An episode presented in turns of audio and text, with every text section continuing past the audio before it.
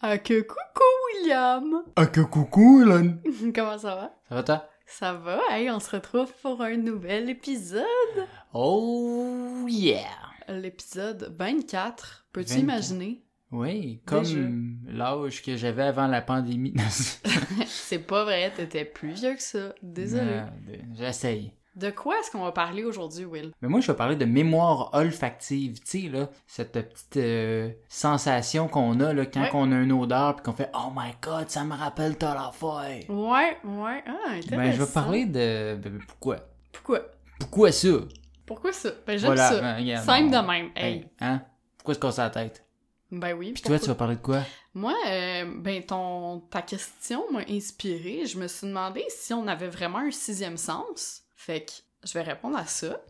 Et euh, je vais aussi donner des petites pistes pour justement cultiver ces sens. Faire en sorte que on les ait le plus longtemps possible. Ah, ben que je me suis dit, ah, pourquoi pas.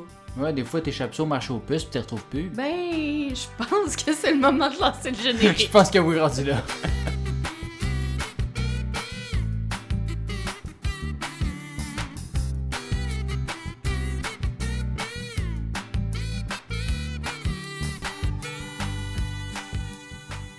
Hélène, oui! Aujourd'hui, mais j'avais envie de te parler d'un élément qui me turlupine euh, depuis euh, très longtemps, mais que j'avais jamais creusé jusqu'à aujourd'hui, mais c'est-à-dire la mémoire olfactive. là. Ah, je pensais dit que t'allais dire euh, pourquoi tu m'as pas aimé avant 2017. Je te connaissais pas, pouvais pas. Ok. Mais- Ben, c'était quand même turlupinant.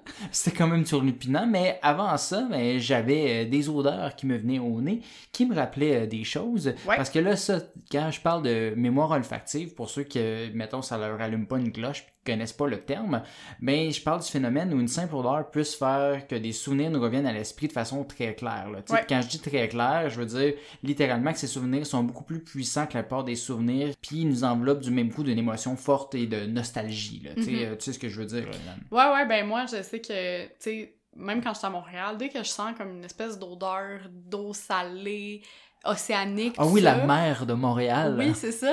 Mais non, mais sans blague, des fois, genre, t'es sur le bord d'une rivière ou d'un lac, pis t'as comme une petite draft qui fait odeur de mer un peu. Ish, ouais. Mais ça me ramène directement en France dans mes jeunes années, là-bas, avec la famille, tout ça. Ouais, ben c'est vraiment l'exemple que j'utilisais aussi là, de base dans mon texte. Ça va te ramener automatiquement à quand tu construis un château de sable à l'âge de 8 ans. Puis ma foi, c'est un élément qui me bamboozle les neurones quand j'y pense.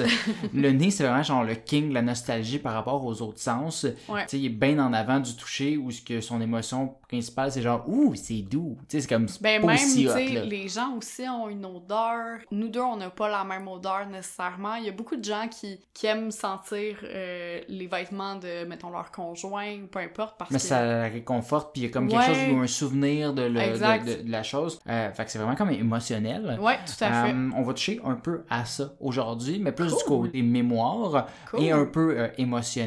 Donc, qu'est-ce qui fait que notre mémoire olfactive est si puissante et que notre nez soit meilleur que prise 2 niveau nostalgie? Parce qu'on a deux narines. Ah, c'est ça, exactement, prise 2 de narine.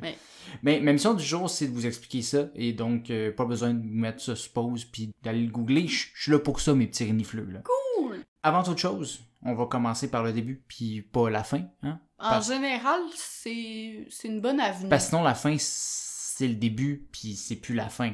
T'essayes-tu de me bamboozle, moi aussi? J'essaie de jouer avec euh, ton autre sens, c'est ton oui qui a de la misère. Mais non. non, euh, ben- non, mes oreilles sont très propres, là. Non, non, mais en fait, euh, parlons des différents sens Ouais. et des récepteurs qui nous permettent d'utiliser euh, ceux-ci. Parce que oui, nos sens ne fonctionnent pas par magie. Il y a une structure dans notre système sensoriel pour ça. Mhm. Cette structure, c'est des récepteurs sensoriels, justement, qui sont activés par des stimuli à l'interne ou à l'externe de notre organisme. Ouais. Tu me suis jusqu'à présent? Ben oui, je vais en parler aussi un petit peu. Fait que j'ai hâte Bon. de voir ce que tu vas dire pour essayer de pas répéter. Mais je vais quand même très basique pour les autres sens que l'odorat. Euh, là, tu sais, dans le fond, je donne par exemple ben, les photorécepteurs comme les cônes ou les bâtonnets qui nous permettent de voir ou encore les Ouais, tu thermorécepteurs. parles pas des cônes oranges euh, sur l'île de Non, non, les cônes les yeux, puis les thermorécepteurs qui nous permettent de mesurer les variations de température cutanée pour n'en nommer que deux. Il y en a bien plus que ça, mais je veux pas mêler tout le monde, puis surtout si tu vas en reparler un peu plus en détail par la suite. Ces récepteurs, euh, donc, euh, ils détectent des stimuli, hein? Oui. puis ben, leur job, c'est de rapporter ces éléments-là à leur big boss en haut, le cortex cérébral. Oui. Par contre, ces récepteurs, ben, ils n'ont pas d'accès direct au big boss. Non. C'est un gars bien occupé, tu sais, euh, le, le cortex, là, il y a d'autres au choses à faire. un N plus 1 qui lui-même a un N plus 1. Et c'est ça. Fait que là, le cortex, il a embauché une secrétaire pour s'occuper de ses meetings, puis lui transmettre les messages provenant des récepteurs. Le secrétaire, ben, c'est le thalamus. OK. Le thalamus, ben, il reçoit toutes les sensations ressenties par les récepteurs, puis il filtre l'information. Tu sais, parce que le cortex n'a pas de besoin de savoir à trois secondes, genre, hey, hey, il y a un chandail qui me touche en ce moment. Comme, filtre-moi ça un Ouais. peu. C'est pas si important que ça. Ouais. Par contre, des fois, ben, il y a un petit spot check qui est fait. Ben Ça- écoute, là, je te dirais que mon cerveau, il a fait il un pense pas petit mal au chandail. Ouais, j'en porte un. Je suis comme, eh ben coudonc, je suis pas tout nu. je je bien. pas tout nu. Ben voyons, ça vient. Puis, euh, dans le fond, euh, le cortex va renvoyer une interprétation. Tu sais, dans le fond, il y a la sensation envoyée Ouais. par le thalamus, puis le cortex fait comme Ah ben oui, j'interprète cette sensation. Euh, L'interprétation de la sensation va être ben oui, c'est vraiment un cri que t'entends loin. Oui, ça semble être un lion qui court vers toi. Puis oui, c'est de la pisse que tu sens couler sur tes cuisses. Histoire vécue ou? Non, non, mais c'était juste comme pour toucher à tous les sens, là, dans une histoire. Je euh, comprends. Ben, t'as pas parlé du goût. Non, parce que le goût, c'est comme le rejet de la gang. Parce que. Oui, parce que. Hein? Moi, je euh, trouve que c'est le toucher, le rejet de la gang. Non, c'est le goût parce que j'en parle pas en détail, mais je vais faire une parenthèse. Le goût dépend beaucoup de l'odorat.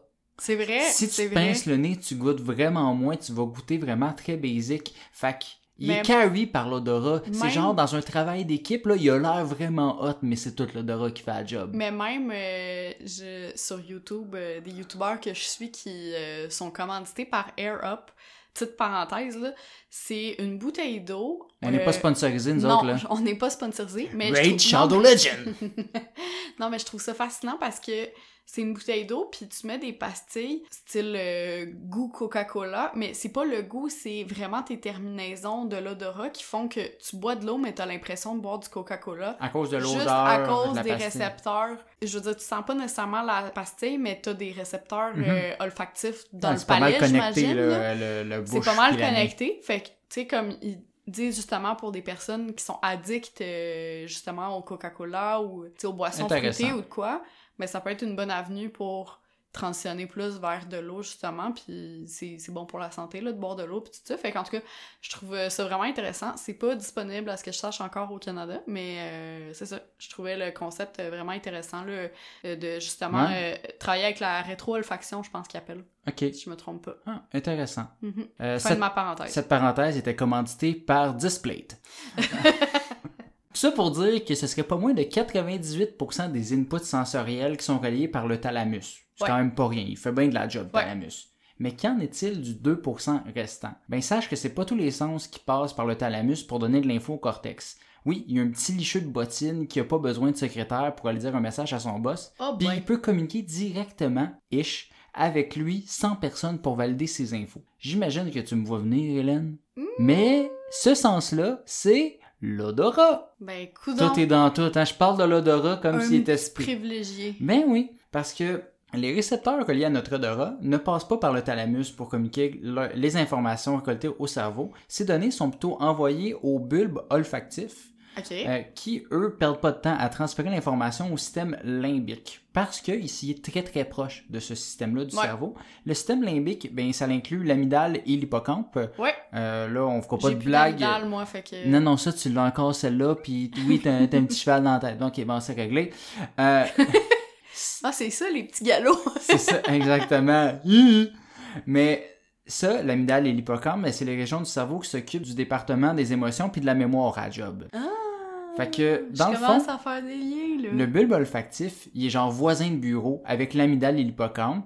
Fait que l'information circule vraiment vite entre eux autres. ok Du coup, ce que certains chercheurs ont suggéré, c'est que la proximité du bulbe et de ces régions du cerveau expliquerait pourquoi on associerait plus facilement une odeur à un souvenir émotionnel. Hmm. Il y aurait donc des liens plus rapides qui seraient faits entre ces trois éléments et il faudrait pas nécessairement blâmer le thalamus de mal faire sa job ici. là. Euh, en tout cas, pas pour l'instant. On s'explique pas encore tout à fait le phénomène, euh, mais ce ne serait pas nécessairement le millionième de seconde où l'information est relayée par le thalamus qui ferait la différence. Ce serait probablement plus le fait que c'est une même zone du cerveau qui travaille ouais et donc euh, moins d'infos seraient potentiellement perdues en chemin. On joue pas au téléphone. là, ouais Un autre élément à prendre en considération, c'est la quantité de récepteurs olfactifs qu'on a. Tandis qu'on a quatre types de récepteurs pour le toucher. Par Ouais. exemple, le, le thermo, mécano, baro et nocirécepteurs. Ouais. On en aurait plus de 1000 qui seraient capables de nous aider à bien apprécier les effluves quand on sniffe du gaz. Eh ben, Ça a l'air un peu intense dit de même, 1000 versus 4. Honnêtement, ben c'est quand même genre 250 fois plus. ben c'est ça. Fait, honnêtement, j'essaie de creuser là-dessus, puis c'était vraiment des textes complexes, puis euh, ben ça me tentait pas d'aller aussi loin que ça. Ben là, ça te tentait pas de faire un doctorat en bio? Ben c'est ça, c'était un peu ça le projet, puis j'étais comme, ben, j'ai quand même pas grand temps entre les deux épisodes. Ah, Euh, mais ouais. t'es plate. Mais dans le fond, de ce que je comprends, on les utiliserait pas tous pour chaque odeur, on les utiliserait pas tous en même temps. Par exemple, tu vas sentir un parfum, tu vas avoir certains récepteurs qui vont fonctionner, tu vas en sentir un autre, ça serait pas nécessairement les mêmes. Fait que Ouais. euh, Pis si t'as le nez bouché, t'as juste une narine qui fonctionne. Euh, peut-être qu'à ce moment-là, mais c'est pour ça que tu sens rien, hein? Dans Ben, t'as juste une narine que tu sens. ben, tu sens vraiment moins fort. Mais euh, dans le fond, il y en aurait peut-être aussi juste 400 d'actifs chez l'humain sur les 1000 que je t'ai mentionné, mais quand même, 400 c'est pas mal plus que 4. Oui, c'est que- 100 fois plus. Ben c'est ça, fait que... Calcul beaucoup plus facile à faire que 1000 divisé par 4. Ben là, quand même, c'est pas si tough que ça. non, non, Mais, je sais, mais tu sais, Euh, on est tard le soir. Là. ils ne savent pas ça. Euh, tout ça pour dire que dans le fond, il y a beaucoup d'options pour remarquer de subtiles différences et donc plus d'options pour bien associer une odeur à un souvenir plutôt que d'être un amalgame pas clair ou ce que genre, mais t'as quatre odeurs différentes possibles pour que ton nez, t'en as vraiment énormément par toute la quantité de récepteurs que t'as. Fait que tu peux plus facilement associer des trucs vraiment très précis à un souvenir. Parlons de souvenirs, justement, tant qu'à être Oui. sur le sujet des souvenirs. Quand on parle d'une odeur qui nous fait revirer notre dedans de barre parce qu'elle nous rappelle un souvenir, c'est généralement un souvenir d'enfance, n'est-ce pas, comme on disait tantôt? Ben, c'est rare que ce sera un souvenir de futur, effectivement. Ben c'est ça, tu sais, c'est rare que la réaction forte c'est ah ben cette délicieuse odeur de lilas me rappelle ma marche euh, au coin Jean Talon au printemps dernier. C'est plutôt je vais me rappeler à mon enfance le gros lilas qu'il y avait chez mes parents, tu sais. Ouais. Pourquoi donc me direz-vous? Ben c'est Je sais pas pourquoi tes parents y avaient des lilas, William. ben, ils trouvaient ça beau puis ça sentait bon. ok. Ok. Mais c'est aussi tout simplement, euh, si on parle vraiment de la vraie question que je posais, euh, relié au concept de première fois. Euh, Ouais. Mais là, je veux pas parler de ma première fois euh, parce que tu sais, mes parents nous écoutent. Après tout, je vrai suis que un homme. des fidèles auditeurs. C'est ça, je suis un homme chaste et pur, maman. Ne t'inquiète Il pas. s'est jamais vu tout nu. Jamais. Quand je parle de première fois, je parle du fait que pour un enfant, tout est nouveau, donc il expérimente bien des choses pour la première fois. Sa première fois au zoo, à la plage, dans une piquerie. Et puis ça marque un esprit quand tu vas dans un endroit pour la première fois, bien plus que la vingtième fois que tu vas à piquerie. Effectivement. Tu deviens blasé puis habitué, tu sais, dans le fond. T'as Ouais, bien mais plus- en même temps, comme la répétition fait peut-être en sorte aussi que tu t'en souviens plus, je sais pas. Oui, peut-être un peu, mais... Parce que sais, euh, si tu vas une fois à la plage à 3 ans, Ben, euh, n'empêche que l'odeur, va te Ouais. revenir, c'est vraiment, c'est un souvenir très spécifique. Euh, mais tout ça pour dire que, ben, la vingtième fois, c'est pas là que ton souvenir s'est créé nécessairement. T'es blasé, habitué. C'est pour ça aussi d'ailleurs qu'on parle du temps qui s'accélère en vieillissant. De plus en plus de routines, alors que ce qu'on fait dans une journée, on l'a généralement déjà fait par le passé, et donc c'est moins mémorable. Le cerveau Mhm. considère ça comme de l'information redondante et inutile, puis cache ça dans le sous-sol avec les autres affaires pas importantes. Et donc comme ça, les journées des dernières années disparaissent dans un gros moton pas clair de routine, nous laissant seuls avec notre souvenir nostalgique d'enfance à la piquerie. hmm, intéressant.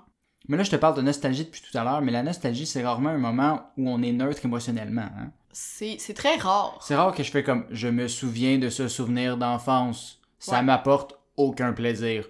Ben, non, pas aucun plaisir. Ça m'apporte aucune émotion. Aucune émotion, effectivement. Euh, ben, tantôt, j'ai parlé que le bulbe olfactif était près du centre de la mémoire, mais il est aussi très proche du centre des émotions.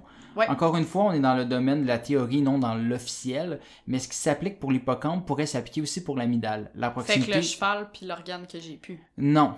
Euh, la proximité du bulbe et du centre émotionnel ferait potentiellement aussi que les émotions seraient plus fortes par rapport aux odeurs. Ok. Puis là, je reste vague parce que des fois, les recherches, c'est compliqué, puis ça se contredit, ou du moins, ça a l'air de se contredire pour un esprit non habitué à lire des études scientifiques. Encore une fois, on se rappelle, j'ai pas fait de maîtrise en biologie. T'as pas fait de maîtrise tout court, là, sans vouloir euh, Non, mais c'est ça. diminuer. Oui, mais encore moins en biologie. C'est vrai. Donc, euh, je me pitche là-dedans à chaque fois, puis je m'essaye. Fait que ça se peut qu'il y ait des erreurs. Je fais ça pour vous, mes chers auditeurs. J'espère que vous l'appréciez. Mais en tout cas, ça pour dire que, euh, en plus de ça, des, c'est des fois, c'est des questions difficiles à étudier en laboratoire parce que la proximité entre ces éléments dans notre cerveau, ben, elle se retrouve pas chez les autres amis mammifères euh, ou chez les rats, chez qui on fait des études normalement, Mhm. plus souvent. Donc, c'est vraiment particulier à l'humain, cette proximité-là. Ouais. Donc, c'est difficile de faire des recherches en laboratoire sans aller voir avec euh, des psychologues puis des trucs Ouais. euh, en centre. Ceci étant dit, il y a quand même deux recherches intéressantes qui ont attiré l'œil et la narine, donc j'aimerais te parler euh, rapidement. Tu les as sniffés? Ben écoute, ça l'a intrigué ma narine, qu'est-ce que tu veux? Je l'ai pas sniffé, mais je l'ai entendu. Euh... en tout cas, Une de ces études a été faite en 2013. OK. C'est des chercheurs qui ont assis des cobayes pour soit leur montrer des roses, Ouais. soit leur en faire sentir. OK.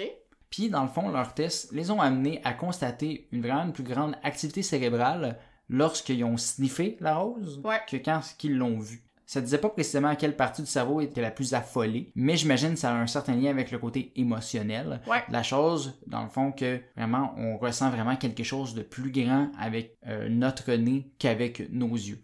Les autres études euh, aussi euh, vraiment intéressantes euh, que j'ai trouvées par rapport à l'odorat et la mémoire sont des études cliniques s'ayant penché sur l'effet des odeurs sur les syndromes post-traumatiques. Mhm. Celles-ci auraient dénoté l'effet précipitant de symptômes qu'ont les odeurs chez les personnes souffrant de PTSD. Fait que le monde qui ont fait du pain pendant la pandémie, là, le confinement, ils doivent être euh, Ils en choc post-traumatique à chaque matin. Peut-être. Mais tu sais, on reste vraiment sérieusement dans des vrais Ouais. gros euh, syndromes. Ces chercheurs-là proposé que des éléments reliés à l'odorat soient discutés et travaillés en séance de thérapie. Ouais. Euh, donc, parce qu'on parle souvent en thérapie de Ah, ben, euh, j'ai vu telle affaire, ça m'a trigger, euh, mon Mhm. PTSD, etc. Mais les gens portent pas assez attention à l'odeur qui peut euh, tranquillement, plus subtilement, euh, des fois, euh, déclencher ces choses-là chez les gens. Puis euh, je trouvais ça vraiment intéressant comme euh, recherche parce que quand on parle de mémoire olfactive, c'est souvent pour parler des bons souvenirs, justement, de nostalgie et Ouais. tout. Mais c'est pas toujours le cas, tu sais. Euh, dans le fond, le nez est puissant dans le positif comme dans le négatif. Vraiment. Puis je trouvais ça fascinant de pouvoir le mentionner ici. Euh, ça peut être aussi banal qu'une odeur de poisson qui dégoûte euh, jusqu'à des éléments réellement traumatiques chez les gens euh, qui vont faire réagir. Ben, tu sais, moi, j'avais fait ma maîtrise, en Ouais. fait, mon mémoire sur les journalistes qui ont couvert des traumatismes à une échelle locale. Puis j'étais Mhm. concentrée sur les, les attentats.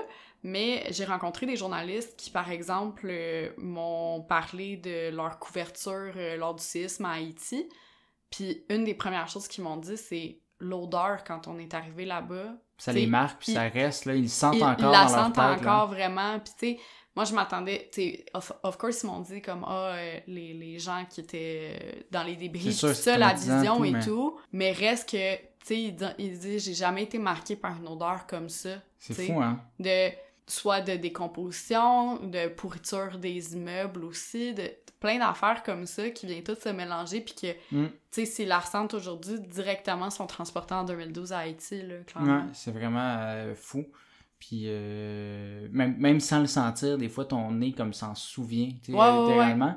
Euh, J'ai vu des études, puis là j'en parle moins euh, dans mon texte, mais quand même parenthèse, sur le fait que peut-être que le bulbe olfactif garderait aussi une partie de la mémoire. Ça serait peut-être pas juste dans le fond, là, dans, dans le cortex, qui ferait que ça serait plus facilement accessible justement Hmm. ces souvenirs-là. C'est encore euh, des premières études sur le sujet. Mais c'est ça, l'odorat peut affecter aussi les chocs post-traumatiques. À prendre en considération, en sachant qu'il s'agit d'un sens ultra sensible, Mhm. l'odorat. Euh, je trouvais pertinent que cette question niaiseuse qui me chatouillait le cortex finisse sur un élément sur lequel être plus conscient euh, comme société. Tu sais, Ouais. des fois, c'est des trucs euh, simples comme ça. Parce que oui, chers auditeurs, je vous ai piégé. Parce que je voulais que vous ressentiez des émotions à la fin de ma partie. Parce qu'on le sait, hein, on écoute souvent des podcasts en faisant autre chose, comme Ouais. cuisiner, par Ouais. exemple. Fait que comme ça, il y a des chances, elles sont peut-être petites, mais il y a des chances que la prochaine fois que vous sentez une odeur de lasagne qui sort du four, ben vous allez penser à nous. Et wow. Hein? Très fort, très fort comme Très stratégie. fort. Big brain. fait que voilà, c'était la fin de ma partie. Euh, je te laisse euh, aller, ma chère Hélène, dans le sixième sens. Oui, ben c'est ça. Toi, tu nous as parlé de mémoire olfactive, puis j'ai eu envie de renchérir en abordant une autre question liée à ce sujet-là. Est-ce qu'on a vraiment un sixième sens? Puis là, on parle pas du film avec Bruce Willis. là. Non. Mais d'après toi, est-ce qu'on a un sixième sens? Ben, Je dirais que oui, parce que sinon ta partie va être courte. Eh bien non, non c'est pas vrai. oui, il semblerait qu'on a un sixième sens et ce n'est ni ton intuition ni ton petit doigt qui te parle. Fait qu'est-ce que c'est d'après toi? Euh... Est-ce qu'on... Ben, c'est parce que au niveau des... J'aurais dit genre l'équilibre ou quelque chose comme ça. Ah, ben c'est une bonne euh, réponse. C'est un sens en quelque sorte, mais c'est pas reconnu comme étant un sens. Mais c'est quand même un peu lié à ce que je veux parler. Je vais parler entre autres de l'équilibre. Excusez. Euh, donc, mais tout ça pour dire que t'étais pas très loin. En fait, euh, il y a Big brain certains- again. en fait, il y a certains scientifiques qui parlent de somesthésie, tandis que d'autres vont parler plus de proprioception. Là, je te vois, t'inquiète C'est pas. des termes très clairs. C'est Oui. aussi simple que odorat, tu sais. Je vais tout t'expliquer ça.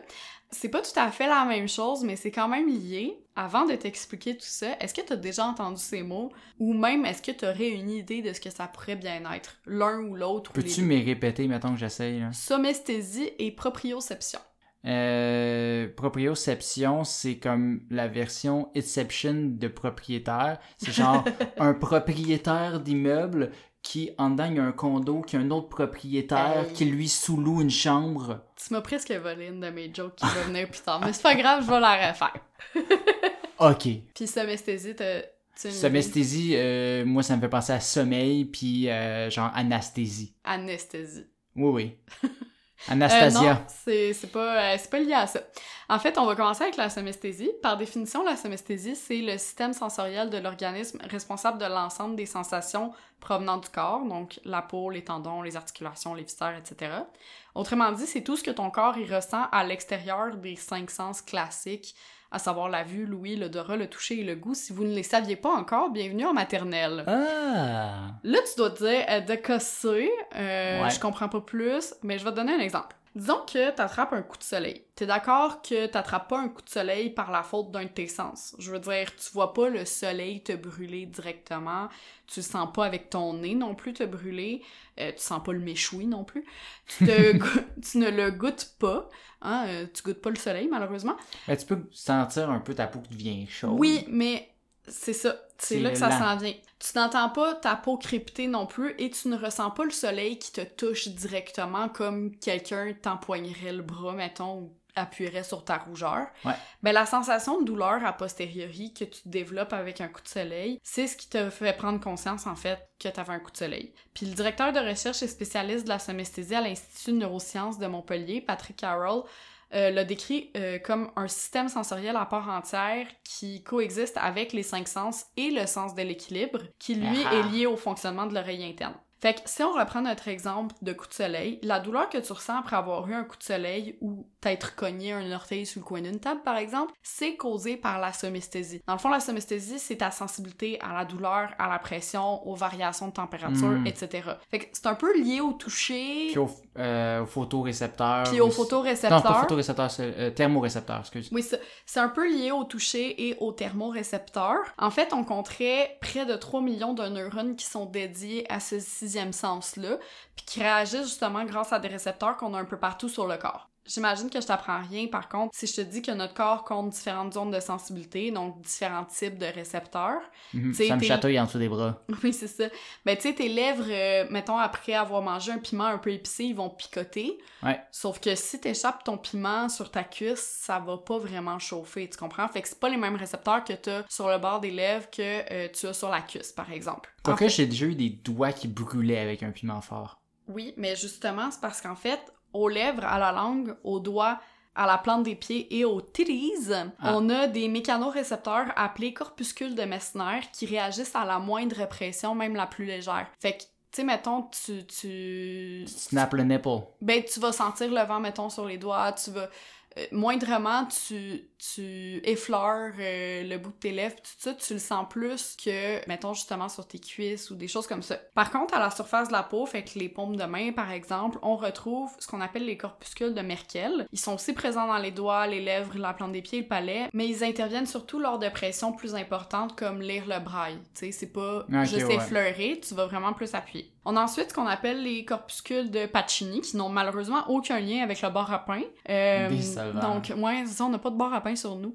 Euh, ces cellules-là se trouvent surtout dans les tendons, les articulations et les organes et elles réagissent à des pressions plus intenses comme des étirements ou des déformations. Enfin, pour la douleur, on parle de nocicepteurs, comme tu as Mhm. parlé, pour la température de thermocepteurs qu'on a un peu partout sur le corps. Les cinq sens classiques sont aussi munis de récepteurs, hein, euh, comme tu en as parlé, pour fonctionner, mais ils sont localisés à des endroits bien précis. hein. Ceux de la vue, par exemple, sont situés dans l'œil, ceux du goût dans la bouche, etc. Hein? Les cônes. Les cônes, exactement. Puis des récepteurs somesthésiques, ben il y en a aussi dans les organes, comme je le disais, avec euh, les, euh, les cellules de Pacini. Si tu te rappelles bien, comme je t'ai expliqué dans le dernier épisode, on appelle souvent l'intestin le deuxième cerveau, puisqu'il compte des milliers de terminaisons nerveuses. Ouais. Raison pour laquelle on a mal au ventre quand on est stressé, ben c'est parce qu'il y a des cellules de Pacini là-dedans. Et, et non euh, toi qui t'es au bar à pain. Manger trop de pain. Même chose pour la vessie. Quand tu as une envie pressante, c'est justement parce qu'il y a une pression qui est exercée sur ces cellules-là qui envoie le signal à ton cerveau qui serait peut-être temps que tu ailles faire un tour aux toilettes. Puis le cœur, ben, il est aussi muni de mécanorécepteurs, ce qui fait que tu le sens battre rapidement quand tu as des palpitations. hein. On dirait que t'as ton corps qui sort de ta poitrine, alors que normalement, ben, en ce moment, t'es pas censé sentir ton cœur battre à moins que tu prennes ton pouls. Tout ça, ben, c'est à cause justement de la somesthésie. Toutes les informations somesthésiques Hmm. sont traitées par le cortex euh, somatosensoriel. Puis il est puissant ce système sensoriel-là parce que c'est le premier à se développer quand on est qu'un fœtus dans le ventre de notre mère. En fait, il peut réagir à partir de 8 semaines de grossesse, alors que Louis, qui est techniquement le premier sens classique à se développer, ne le fait qu'à partir de la 16e semaine en général. Hmm. Et là, tu te souviens que je t'ai parlé de proprioception au début de ma partie? Ouais, puis là, c'est le bout de savoir si tu vas faire un meilleur gag que moi, voter sur les réseaux sociaux. ben, c'est pas un propriétaire qui perçoit plus pour ton loyer, ne t'inquiète pas. En fait, certains l'appellent la sensibilité profonde, raison pour laquelle j'imagine on la confond parfois avec la somesthésie. Sauf que la proprioception fait partie de l'ensemble qu'est la somesthésie, soit la sensibilité globale. Fait que proprioception, sensibilité profonde, somesthésie, sensibilité globale. Là, tu dois te dire, mais qu'est-ce que c'est ça, la sensibilité profonde? Genre, c'est celle des os? Euh, non, pas tout à fait. La proprioception, grosso modo, c'est notre capacité à percevoir les différentes parties de notre corps, les unes par rapport aux autres et leur position dans l'espace. Autrement dit, c'est l'ensemble des informations nerveuses qui sont transmises dans notre cerveau et qui permettent la régulation de notre posture, par exemple, des mouvements du corps. Bref, c'est ce qui te permet de marcher en ligne droite, de sauter, courir, danser, etc. sans tomber. C'est pour ça que c'est un peu lié à l'équilibre.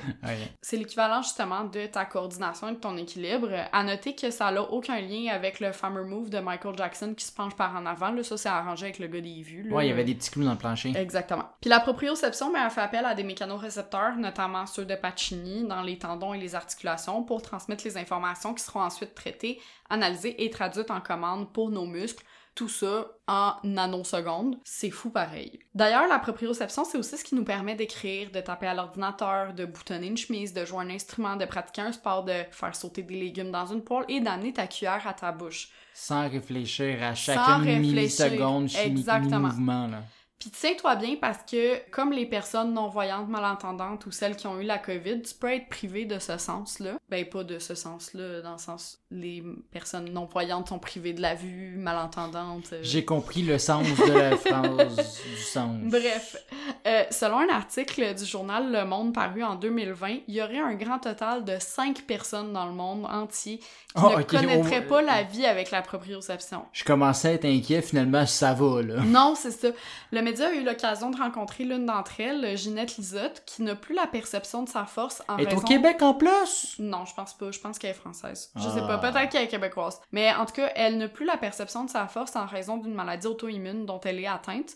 Euh, Madame Lisotte, elle explique que si elle est plongée dans le noir, ni elle ni son cerveau ne sait où est sa main. Hmm. Elle, le comprend pas, puis ça paraît absurde, mais pour comprendre où sont les membres de son corps dans l'espace, mais tout repose sur sa vue. Elle doit le voir. Tandis que une personne comme toi puis moi, si notre main est dans le dos, on n'a pas besoin de le voir pour savoir weird. que notre main est dans le dos, tu sais. Fait que ça veut aussi dire que Ginette, elle peut littéralement pas marcher sans regarder constamment ses pieds. Parce que Non, si elle regarde pas ses pieds, son cerveau, il comprend pas que, tu doit faire un pas de plus, pis tout ça, Oh my god, ça va vraiment être lourd, là. Pour Ça- vrai, j'ai ouais. ri, mais ça doit être horrible. Puis sache que c'est possible par contre de justement travailler tes sens pour parfaitement les aiguiser et percevoir le monde le plus longtemps possible.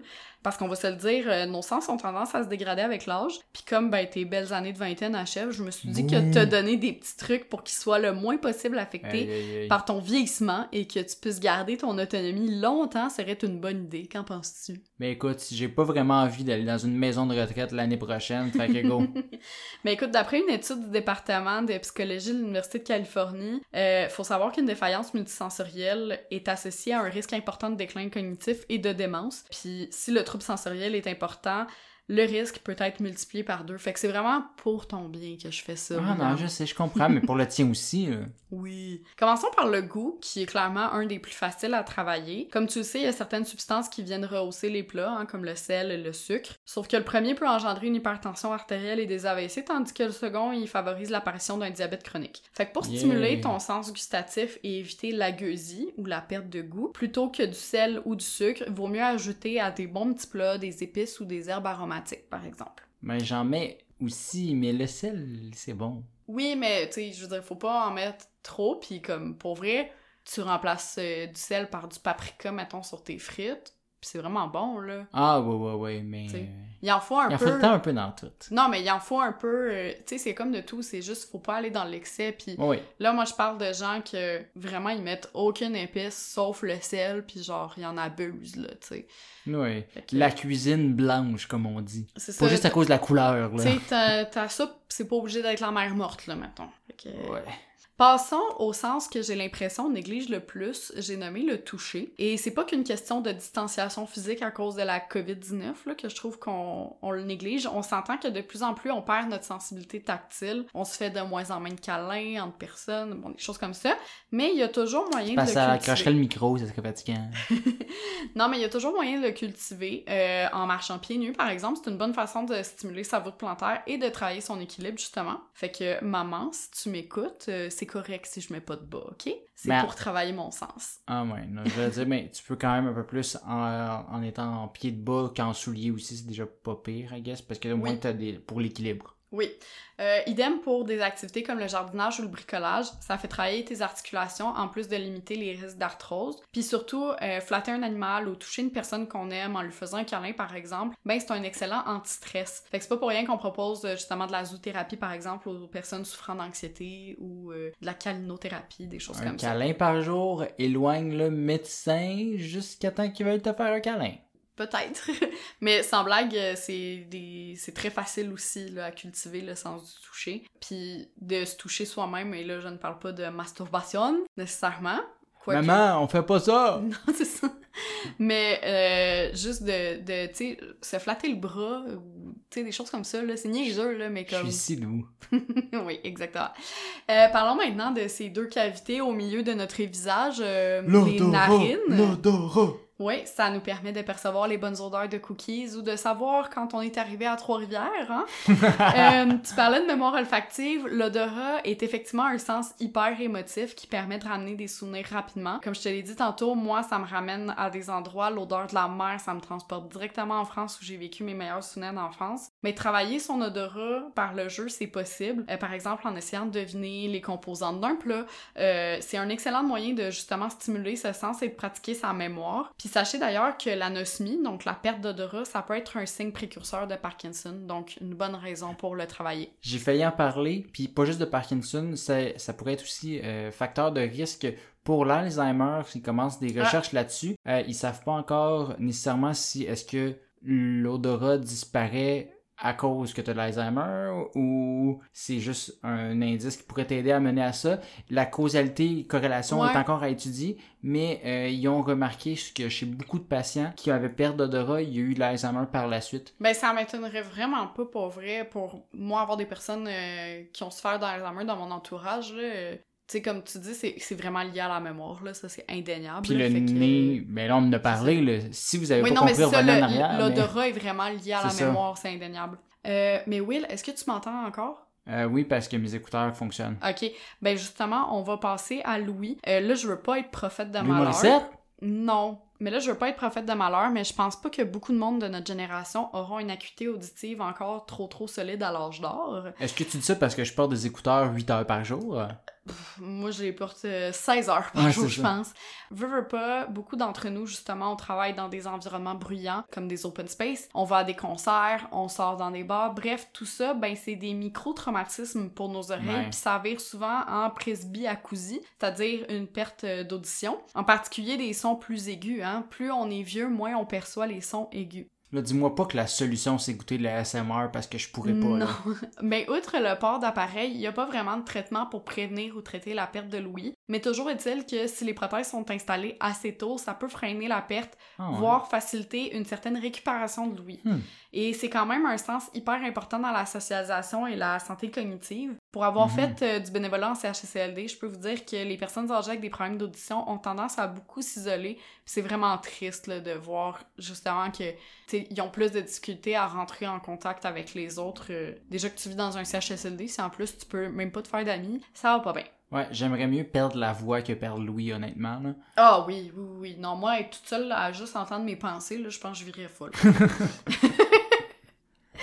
Un sens que beaucoup considèrent comme étant le plus important pour eux maintenant, la vue. En fait, la solution est aussi simple que de passer un examen de la vue régulièrement. Il y a des choses normales comme la myopie et la presbytie qui peuvent apparaître avec le vieillissement du cristallin, mais le fait de passer un examen de la vue chaque année ou tous les deux ans au moins, ça peut permettre de dépister à temps des maladies comme le glaucome, les cataractes ou encore la dégénérescence maculaire liée à l'âge. Comme encore une fois, on est une génération qui travaille beaucoup sur les écrans, Ça va euh, ça bien. peut être intéressant aussi d'opter pour le dark mode, de mettre des gouttes pour les Ouais. yeux au quotidien et euh, d'utiliser des lunettes de protection pour la lumière bleue et surtout éviter de se frotter les yeux parce que c'est la peau la plus Ouais. fine qu'on a donc euh, à chaque fois tu sais tu frottes un peu ta cornée puis ça puis ça peut amener justement ta cornée à s'éroder. Et enfin, la proprioception.